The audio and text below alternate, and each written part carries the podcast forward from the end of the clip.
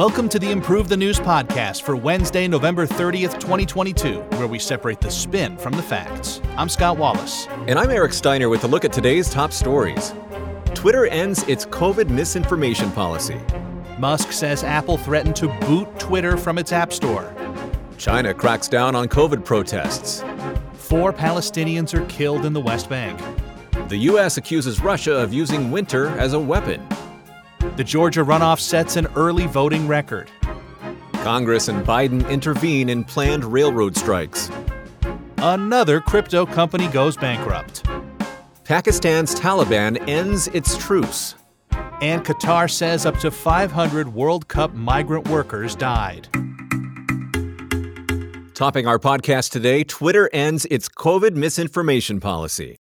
And here are the facts as agreed upon by Verge, Fox News, Axios, Newsbud, and CNN. Twitter has announced an end to its policy regulating COVID misinformation, rules developed in 2020 to prohibit disputed information about the virus and vaccines from the platform. The change was made in a note added to the policy saying, quote, effective November 23, 2022, Twitter is no longer enforcing the COVID 19 misleading information policy.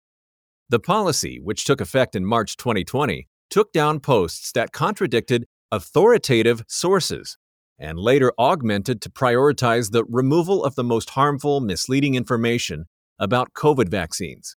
Last year, Twitter began labeling tweets it considered potentially misleading and established a strike system that led to permanent account suspensions for repeat offenders. Between January and September 2020, the company suspended more than 11,000 accounts and removed more than 100,000 content elements. The end of the policy comes after Twitter's new owner and CEO Elon Musk laid off half the company's workforce, including members of the content moderation, human rights, and communications teams. On the same day Twitter ended its COVID policy, Musk issued a poll asking users whether he should offer general amnesty to suspended accounts, to which 72.4% of the 3 million voters answered yes. Musk then tweeted, Amnesty begins next week. Though he said he supports vaccines, Musk was critical of U.S. COVID policy during the pandemic, calling it, quote, forcibly imprisoning people in their homes against all their constitutional rights. All right, on this show, we separate the spin from the facts. Those were the facts, and let's begin our narrative spins with an establishment critical narrative from Not the Bee. Musk believes in free speech, which means he believes in the right to question and debate so called authoritative sources. The U.S. government and big tech policies related to COVID were arbitrary. On Twitter, users were suspended for spreading any information that wasn't blessed by the establishment. This is a win for freedom of speech. And our friends from STAT gives us a pro establishment narrative. Allowing disinformation isn't promoting free speech, it's hindering the public's ability to receive life saving medical advice. Under Twitter's previous policy, experts were able to flag harmful speech and protect the uninformed from dangerous disinformation. Under Musk's new policy, and amid another rise in COVID cases, those safeguards will be gone, and the public square will flood with harmful public health recommendations.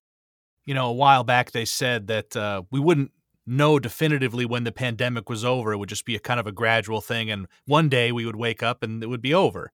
Uh, I feel like this is one of those many things that would have to happen. This Twitter kind of COVID misinformation policies going away seems like it's one of the things that has to happen to get there. I, I agree with you. And, uh, you know, I've been wearing my seatbelt as I walk through the mall and wearing my mask when I drive my car. So, are you wearing those little booties the plumber has to put on when he comes into your house, too? You got ab- those on, too? Ab- absolutely. Yeah. yeah. I put one of those over my mouth, actually. Oh, that's attractive. Yeah. Want to help us improve the news? Go to www.improvethenews.org slash pod and take our quick survey and tell us what you think. And now, back to the news. Elon Musk says that Apple threatened to boot Twitter from its App Store. Here are the facts as agreed upon by Reuters, Forbes, The Verge, CNN, The Guardian, and Al Jazeera. On Monday, Elon Musk claimed that Apple has threatened to remove Twitter from the iOS App Store for unknown reasons. In an earlier tweet, he also said the iPhone maker had mostly stopped advertising on the platform. This comes as Musk accused Apple of censorship and monopolistic practices, taking aim at its 30% commission and hinting at going to war with the company. Some say removal from the Apple App Store would be damaging to Twitter, which has reportedly already seen a loss of advertisers following Musk's $44 billion takeover and his attempts at expanding its subscription business. Advertisers have been uneasy with Musk's Twitter takeover, reportedly amid concerns that he will allow hate speech to proliferate on the platform. Apple hasn't yet responded to Musk's claim, but the tech giant has removed apps like Gab and Parler from its App Store over concerns about their ability to moderate harmful content. According to ad measurement firm Pathmatics, Apple spent an estimated $131,000 on Twitter ads between November 10th and November 16th, down from around $221,000 between October 16th and October 22nd, the week before Musk's deal to acquire Twitter was completed. Scott, thanks for the facts of that story. Let's take a look at the spins. We begin with a right narrative coming from conservative Treehouse. The mainstream media has been histrionic since Musk took over Twitter and started implementing changes. They fear increased hate speech and misinformation, but a strong democracy can withstand untrue opinions and outlandish comments without falling apart. Musk's new Twitter marks the end of the Orwellian foundations that the company stood on for years. And CNN brings us the left narrative. A rise in hate speech has emerged since Musk's acquisition, and as a result, advertisers have rightly started applying pressure. However, whether true or not, this alleged threat from Apple will not even make a dent in the richest man's plans. While some may be willing to toe the line and resist this increasingly toxic digital public square, it's better to just leave Twitter now. And finally, for this story, we have a nerd narrative. There's a 4% chance that Elon Musk will hold a major political office in the United States before February of 2033. And that's according to the Metaculus prediction community. I wonder if his hair will look just as good then as it does now. It does look good. it does look good. In our next story, China asserts a security response amid COVID protests. And here are the facts, as agreed upon by BBC News, New York Times, CNN, Newsbud, and CNBC.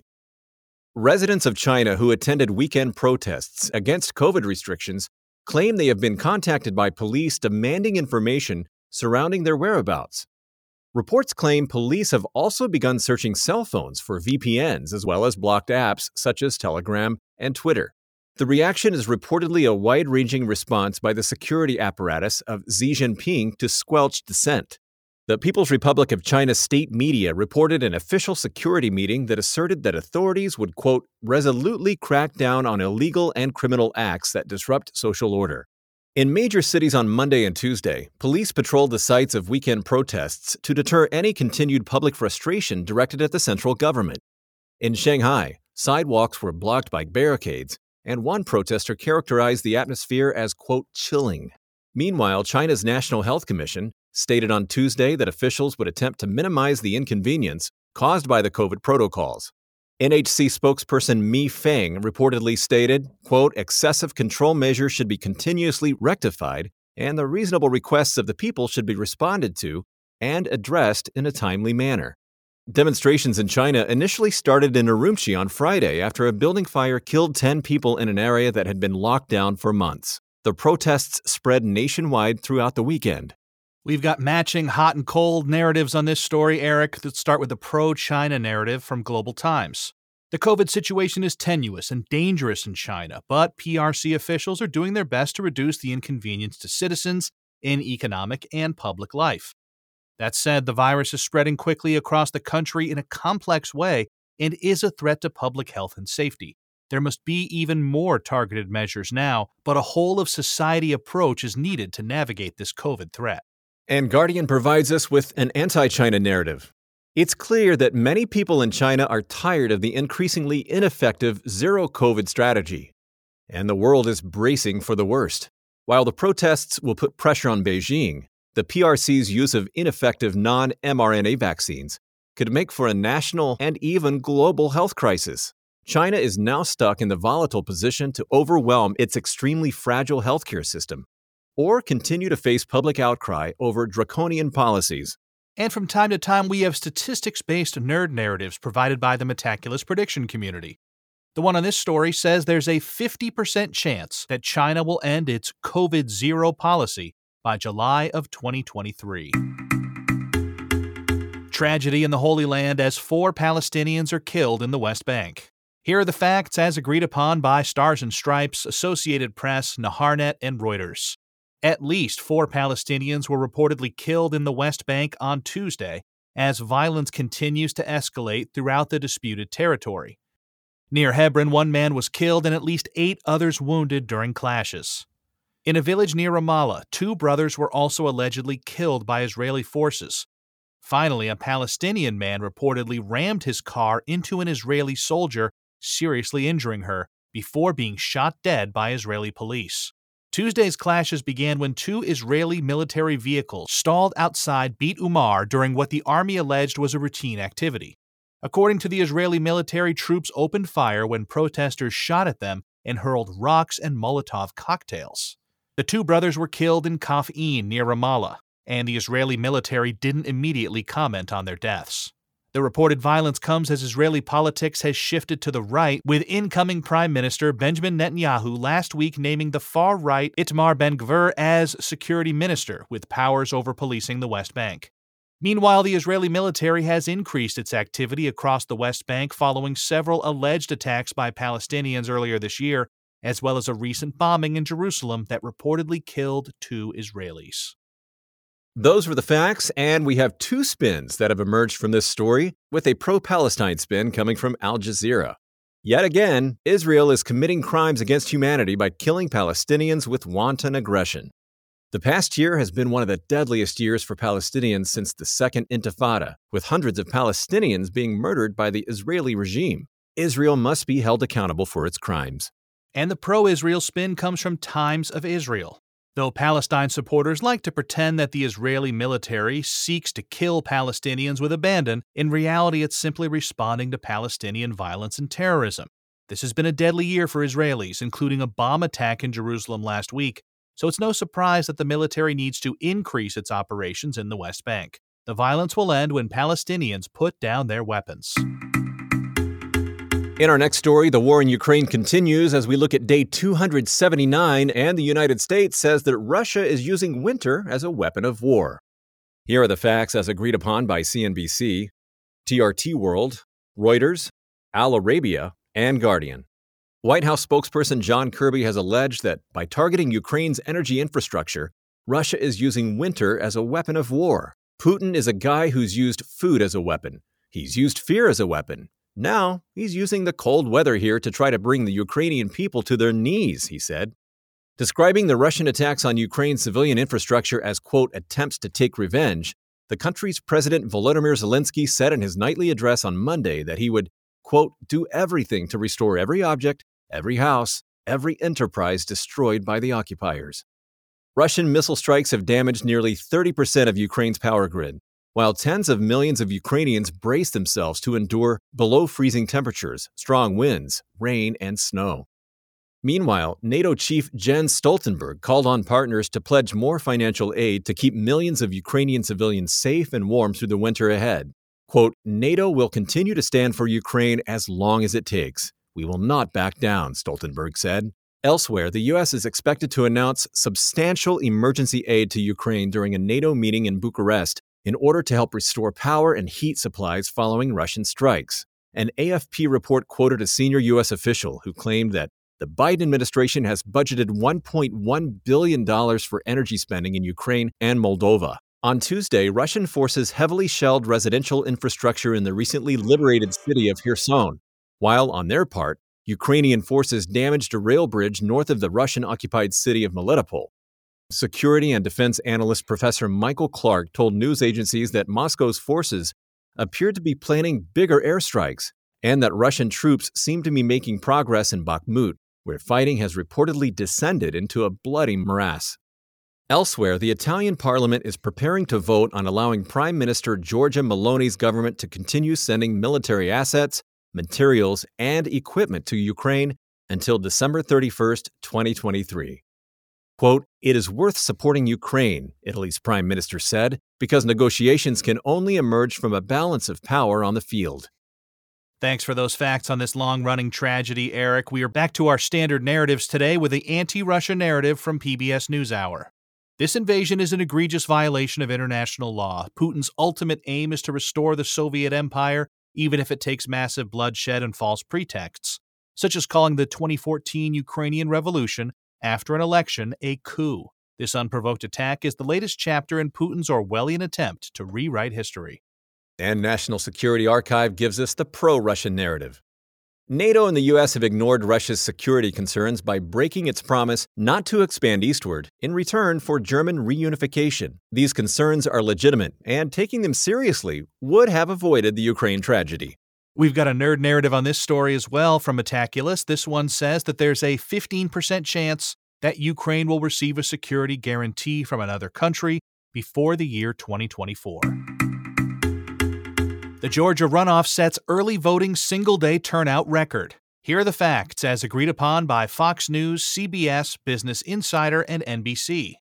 According to Georgia Deputy Secretary of State Gabriel Sterling, voters turned out in record numbers Monday to vote early in the Senate runoff election between incumbent Democrat Raphael Warnock and Republican challenger Herschel Walker, the last U.S. Senate race to be decided this election cycle.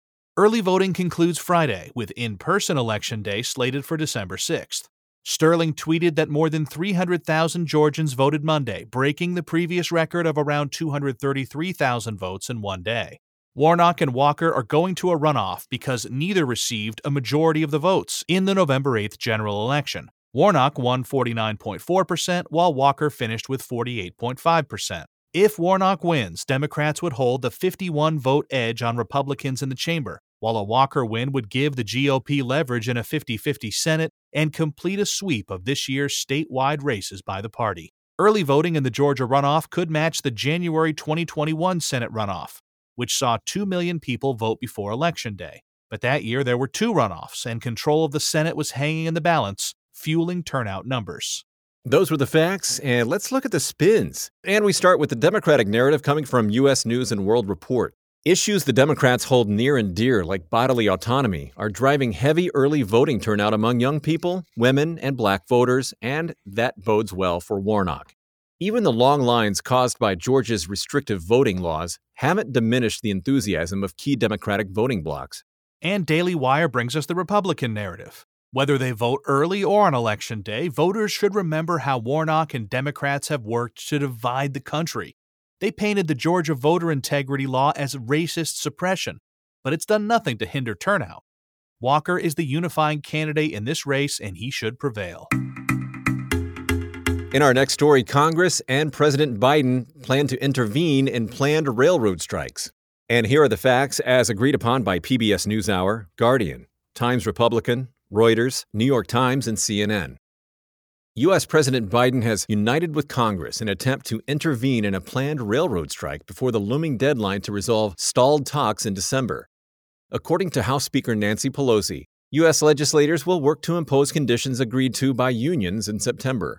Senate Majority and House Minority leaders Chuck Schumer and Kevin McCarthy indicated on Tuesday that they expect a bill to avert the rail strike to pass in the chambers on Wednesday. Pelosi confirmed that it would be brought to the floor, quote, as early as 9 a.m. The decision to pursue the legislative intervention has put Democratic leaders at odds with union heads. Pelosi addressed the concern, saying, We are reluctant to bypass the standard ratification process for the tentative agreement, but we must act. Discontentment among railroad workers stemmed from a lack of paid sick leave and punitive attendance policies. September's deal, which would begin a 24% compounded wage increase over five years and include five annual $1,000 lump sum payments, was approved by workers in eight unions but rejected by another four, as it didn't secure paid sick leave. According to Biden, as many as 765,000 Americans might be put out of work in the first two weeks of strikes alone. And the threatened suspension, which could begin as early as December, could cost the U.S. economy $2 billion per day. If passed, the bill would move to the Senate as early as this week, where it's expected to have enough votes to pass a filibuster. However, timing agreements require approval from all 100 members, which could see the process delayed. Thanks for those facts, Eric. We have an establishment critical narrative from CNN. Biden is leading the Democrats in imposing a serious setback on employment rights. It's not enough for the president to simply share the workers' concerns he must allow rail workers the ability to strike and ensure their voice is heard at the negotiating table. Thank you, Scott. Now we have a pro establishment narrative coming from Daily Mail. Unions have forced Biden's hand. The risks posed by a potential all out railroad strike are catastrophic and could decimate the U.S. economy. Democratic leaders will seek to impose a set of generous offers already agreed to by a majority of U.S. rail unions. We've got another nerd narrative from Metaculus. This one says there is a 50% chance that at least 12% of American workers will be represented by a labor union in the year 2030. You ever been in a union, Eric? I have not been in a I've been on a chain gang. uh, some would say that's the same thing. and so, and some would some yeah. would very vehemently say they that would. Crypto company BlockFi files for bankruptcy. Here are the facts as agreed upon by Bloomberg, Reuters, BBC News, Decrypt, Financial Express, and XM. BlockFi, a New Jersey based cryptocurrency lender, announced Monday that it has filed for Chapter 11 bankruptcy protection after the firm was caught up in the recent collapse of the FTX exchange. In June, Sam Bankman Fried's FTX bailed out Zac Prince's BlockFi with a loan of $250 million and later partnered with the cryptocurrency lender. But FTX filed for bankruptcy on November 11th. In its bankruptcy filing, BlockFi noted it had more than 100,000 creditors with assets and liabilities ranging from $1 billion to $10 billion. It also owes $30 million to the U.S. Securities and Exchange Commission. The company listed an outstanding $275 million loan to FTX, its second largest creditor, which it blames for creating a liquidity crisis for the firm. Meanwhile, BlockFi owes $729 million to Ankura Trust, its largest creditor. Earlier this month, BlockFi sold a portion of its crypto assets to raise $238.6 million to fund its bankruptcy. The company now reportedly has $256.5 million in cash on hand.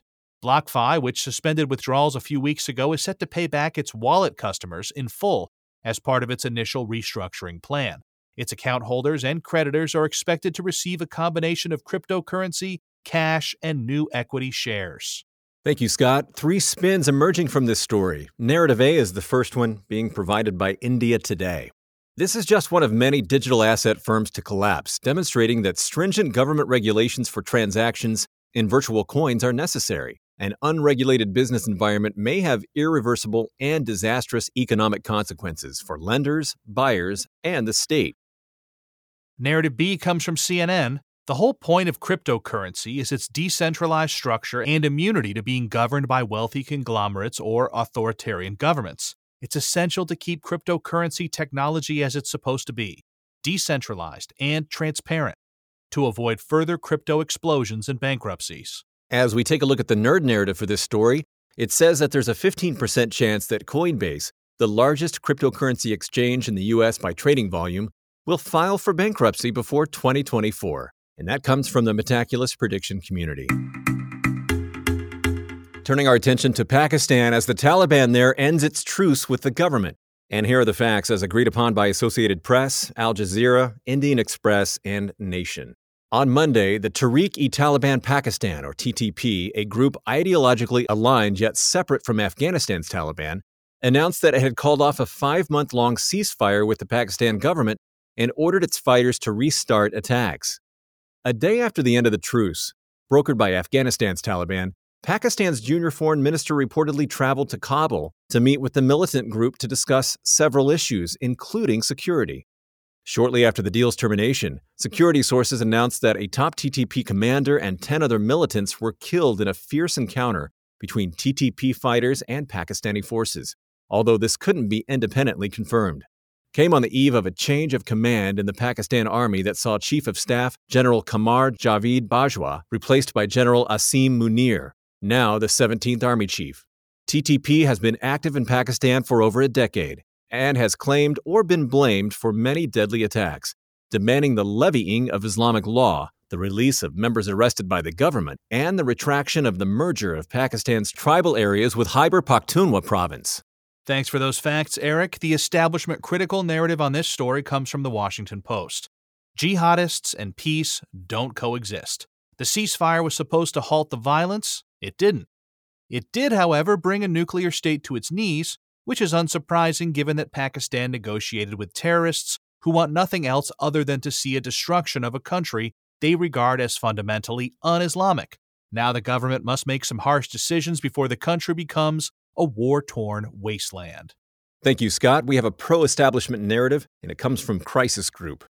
Although the likelihood of a sustainable ceasefire with the TTP is slim, as evidenced by this latest development, Islamabad entered the agreement with no option other than to negotiate.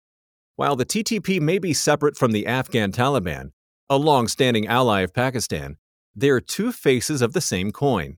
Needing to fortify ties with its neighboring country, Islamabad made the best it could out of an impossible situation. Our final story Qatar says up to 500 World Cup migrant workers died. Here are the facts, as agreed upon by Middle East Eye, CBS News, Guardian, Axios, CNN, and The Telegraph. In an interview with British journalist Piers Morgan that aired Monday, Qatar World Cup chief Hassan Al Thawadi said that between 400 and 500 migrant workers have died working on projects linked to the tournament, a larger figure than previously reported by Qatari officials. This estimate was given in response to a question about how many people died from any construction related to the event, including new hotels or bridges, since the country won the bid to host the World Cup in 2010. Qatar's Supreme Committee for Delivery and Legacy stated later that Al Thawadi was referring to national statistics covering the period of 2014 to 2020 for all work related fatalities, 414, nationwide in Qatar, covering all sectors and nationalities. FIFA and Qatari organizers have reportedly sought to distance World Cup related construction from more general projects, officially counting that 40 workers have died on World Cup sites, including 37 non work related deaths. Since the beginning of the competition, the issue of migrant workers who built infrastructure for the World Cup, while allegedly having few labor rights and living in squalid conditions, has attracted international attention. Though Qatar's 2.9 million population is comprised mostly of foreigners, the Gulf nation has been accused of mistreating migrant workers despite labor reforms in 2014. Human rights groups have cited violations such as withholding salaries and charging workers to change jobs. Those were the facts, and we have two final spins of this podcast. And for this story, we start with a pro establishment narrative coming from Al Jazeera. FIFA wants the world to focus solely on soccer, but this World Cup will always be remembered for its human cost and the ongoing suffering among migrant workers. It's outrageous that the international governing body of soccer has flaunted the norms of the global community by granting hosting rights to Qatar without imposing any condition related to labor protection. FIFA must help compensate those affected by such negligence. And Al Jazeera wraps the show with its establishment critical narrative. While Qatar has flaws, Western criticism of this year's World Cup host under the pretext of advocating for human rights is hypocritical. The West, which has long been happy to take advantage of labor laws in the Gulf Emirate to extract profit, has been selectively denouncing migrant worker exploitation while deliberately failing to recognize improvements in working conditions.